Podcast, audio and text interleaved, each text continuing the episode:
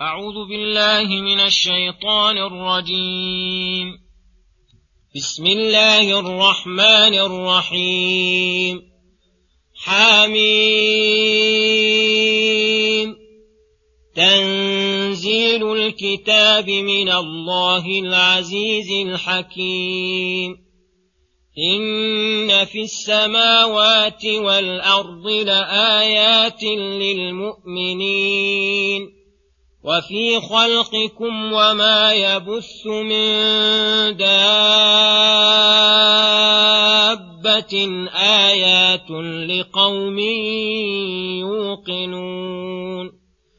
واختلاف الليل والنهار وما أنزل الله من السماء من رزق فأحيا به الأرض بعد موتها فأحيا به الأرض بعد موتها وتصريف الرياح آيات لقوم يعقلون تلك آيات الله نتلوها عليك بالحق فبأي حديث بعد الله وآياته يؤمنون ويل لكل أفاك أثيم يسمع آيات الله تتلى عليه ثم يصر مستكبرا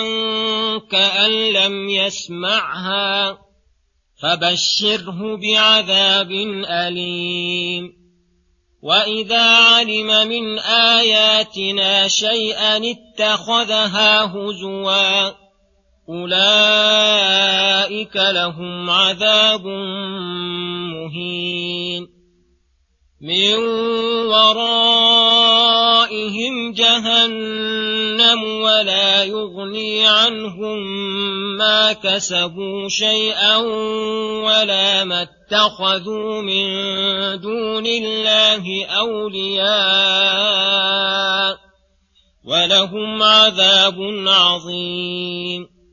هذا هدى والذين كفروا بآيات ربهم لهم عذاب من رجز أليم.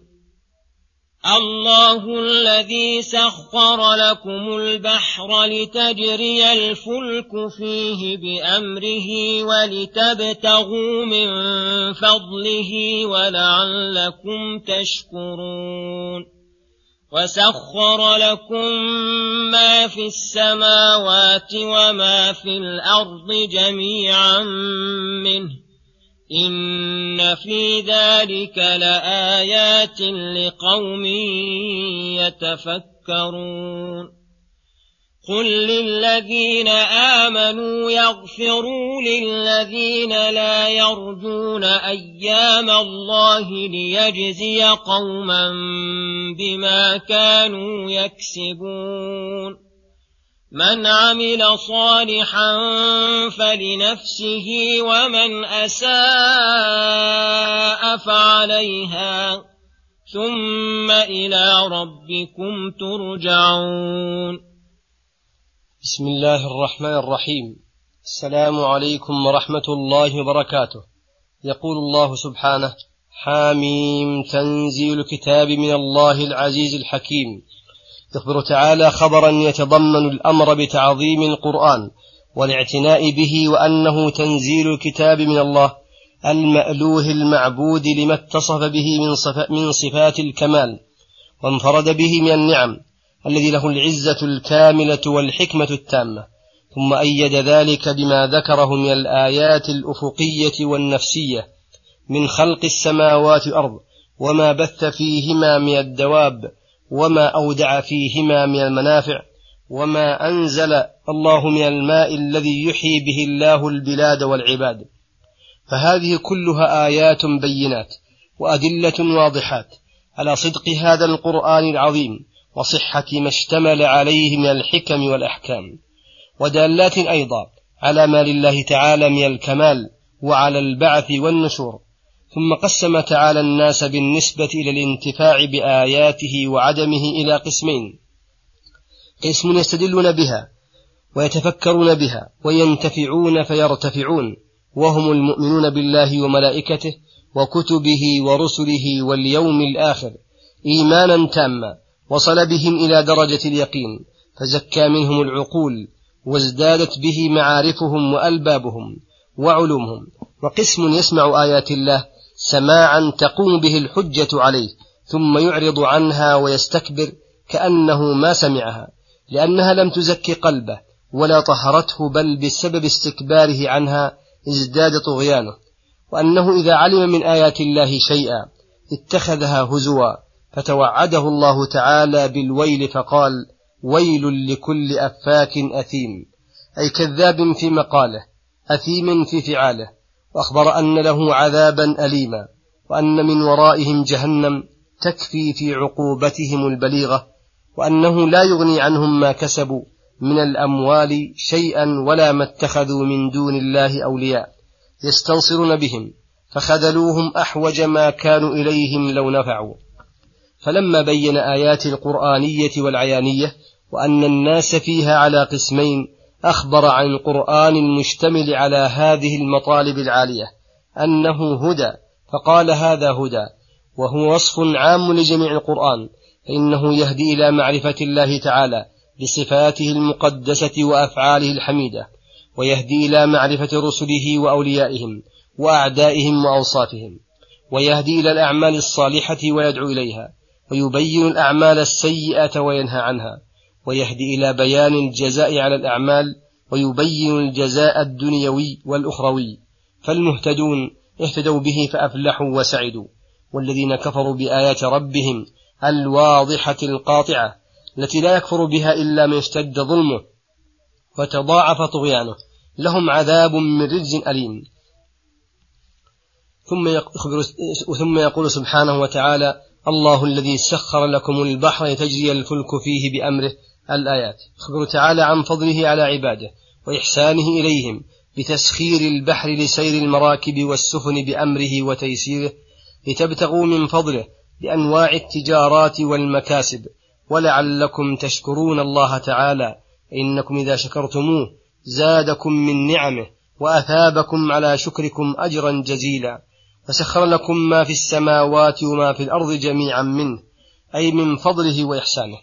وهذا شامل لأجرام السماوات والأرض ولما أودع الله فيهما من الشمس والقمر والكواكب والثوابت والسيارات وأنواع الحيوانات وأصناف الأشجار والثمرات وأجناس المعادن وغير ذلك مما هو معه لمصالح بني آدم ومصالح ما هو من ضرuraته فهذا يجب عليهم أن يبذلوا غاية جهدهم. في شكر نعمته وأن تتغلغل أفكارهم في تدبر آياته وحكمه. ولهذا قال إن في ذلك لآيات لقوم يتفكرون. وجملة ذلك أن خلقها وتدبيرها وتسخيرها دال على نفوذ مشيئته الله وكمال قدرته وما فيها من الإحكام والإتقان وبديع الصنعة وحسن الخلقة دال على كمال حكمته وعلمه. وما فيها من السعة والعظمة والكثرة دال على سعة ملكه وسلطانه وما فيها من التخصيصات والأشياء والمتضادات دليل على أنه الفعال لما يريد وما فيها من المنافع والمصالح الدينية والدنيوية دليل على سعة رحمته وشمول فضله وإحسانه وبديع لطفه وبره. وكل ذلك دال على أنه وحده المألوه المعبود الذي لا تنبغي العبادة والذل والمحبة إلا له وأن رسله صادقون فيما جاءوا به. فهذه أدلة عقلية واضحة لا تقبل ريبا ولا شكا. ثم يقول سبحانه ثم قل للذين آمنوا يغفروا للذين لا يرجون أيام الله ليجزي قوما بما كانوا يكسبون. يأمر تعالى عباده يأمر تعالى عباده المؤمنين بحسن الخلق والصبر على أذية المشركين على أذية المشركين به الذين لا يرجون أيام الله أي لا يرجون ثوابه ولا يخافون وقائعه في العاصين فإنه تعالى سيجزي كل قوم بما يكسبون. فأنتم يا معشر المؤمنين يجزيكم على إيمانكم وصفحكم وصبركم ثوابا جزيلا. وهم إن استمروا على تكذيبهم فلا يحل بكم ما حل بهم من العذاب الشديد والخزي. ولهذا قال من عمل صالحا فلنفسه ومن أساء فعليها ثم إلى ربكم ترجعون. وصلى الله وسلم على نبينا محمد وعلى آله وصحبه أجمعين. وإلى الحلقة القادمة غدا إن شاء الله. والسلام عليكم ورحمة الله وبركاته.